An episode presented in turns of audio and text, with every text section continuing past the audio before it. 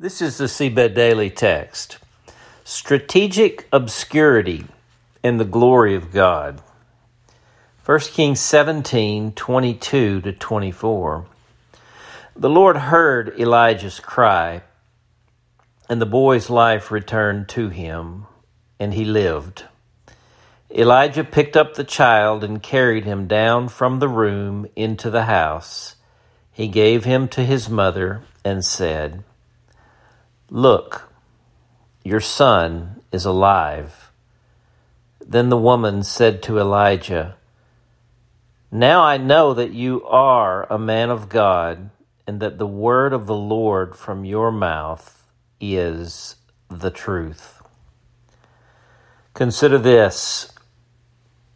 This is the way from glory to glory.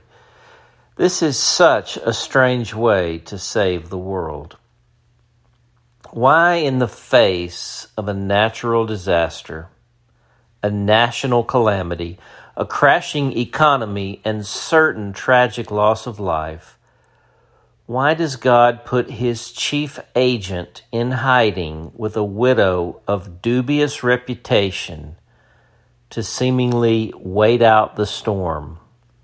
Or lack thereof, as was the case, while taking exquisite care of her in a way that is of seemingly no consequence to anyone or anything else going on. I struggle to make sense of it. Sure, I can read it from below, i.e., with my own life and present challenges in the center of the frame and settle for the cheap and easy refrigerator magnet. God will make a way when there seems to be no way. Or, look what God did for this widow. Imagine what he can do for me. I can just settle to interpret it as a God flex. We are learning to read from above. We're doing our best to read with God in the center of the frame.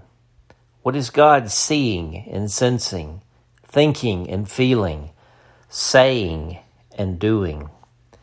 This path of going from glory to glory requires this majorly massive shift in us. It is a shift that does not happen all at once, but by degrees.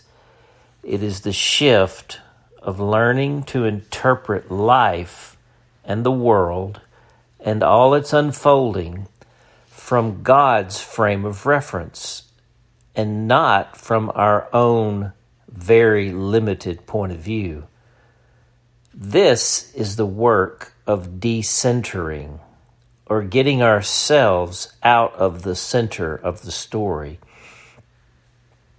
I like how Isaiah tees it up and I'll quote him with a bit of length here. For my thoughts are not your thoughts, neither are my ways my ways your ways, declares the Lord. As the heavens are higher than the earth, so are my ways higher than your ways, and my thoughts than your thoughts. As the rain and the snow come down from heaven, and do not return to it without watering the earth and making it bud and flourish, so that it yields seed for the sower and bread for the eater, so is my word that goes out from my mouth. It will not return to me empty, but will accomplish what I desire and achieve the purpose for which I sent it. Isaiah 55, 8 through 11. If you were tempted to skip over that text, please accept my gentle rebuke and go back and read it now. And if you read it, I want you to read it again, this time aloud and with emphasis. This is a life text. For my thoughts are not your thoughts, neither are your ways my ways, declares the Lord. As the heavens are higher than the earth, so are my ways higher than your ways, and my thoughts than your thoughts. As the rain and the snow come down from heaven and do not return to it without watering the earth and making it bud and flourish, so that it yields seed for the sower and bread for the eater. So is my word that goes out from my mouth. It will not return to me empty, but will accomplish what I desire and achieve the purpose for which I sent it. Speaking of a strange way to save the world, none of this was lost on Jesus, who said the following in the synagogue in his hometown, after which they promptly escorted him to the city limits, i.e., the cliff. Luke 4 I assure you that there were many widows in Israel in Elijah's time when the sky was shut for three and a half years and there was a severe famine throughout the land. Yet Elijah was not sent to any of them, but to a widow in Zarephath in the region of Sidon. And three chapters later, we get this. Soon afterward, Jesus went to a town called Nain, and his disciples and a large crowd went along with him. As he approached the town gate, a dead person was being carried out, the only son of his mother, and she was a widow. And a large crowd from the town was with her. When the Lord saw her, his heart went out to her, and he said, Don't cry.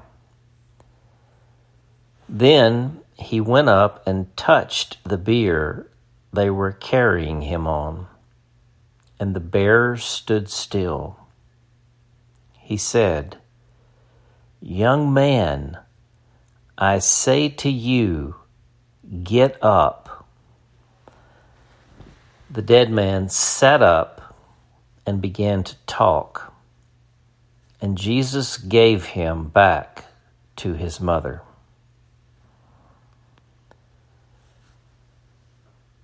Decentering. We're on to something here. It means shifting from why is this happening to me to what are you doing, Lord?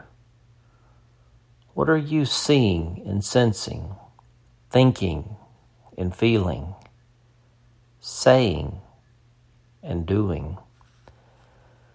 What are your thoughts? What are your ways? What is your word? What are your purposes? I'm learning to cease trying to figure it all out as though it could be figured out. I am learning to simply behold this God and be in awe. This is the way from glory to glory. The prayer. Abba Father, what looks to be an obscure and confounding story turns out to be one for the ages. Indeed, lifted up by your Son Jesus Himself. To say it is a prominent story in the history of the world would be a gross understatement. So obscure, and so prominent. Holy Spirit, would you ponder these things within us? Would you decenter us from the story of us? Would you show us our seat to the side where we can learn to see? No, to behold you in the center of the story and delight in our own strategic obscurity. Something tells me this place is where we find our part. Praying in Jesus' name. Amen. The question decentering. How do you resonate with this thought? Have you realized the more we try to decenter, the more we actually entrench ourselves in the center? What if the only way we can decenter is to get our eyes on someone else? To become so fixed on another that we forget ourselves? What if this is the essence of how be transformed works? For the awakening, I'm J.D. Walt.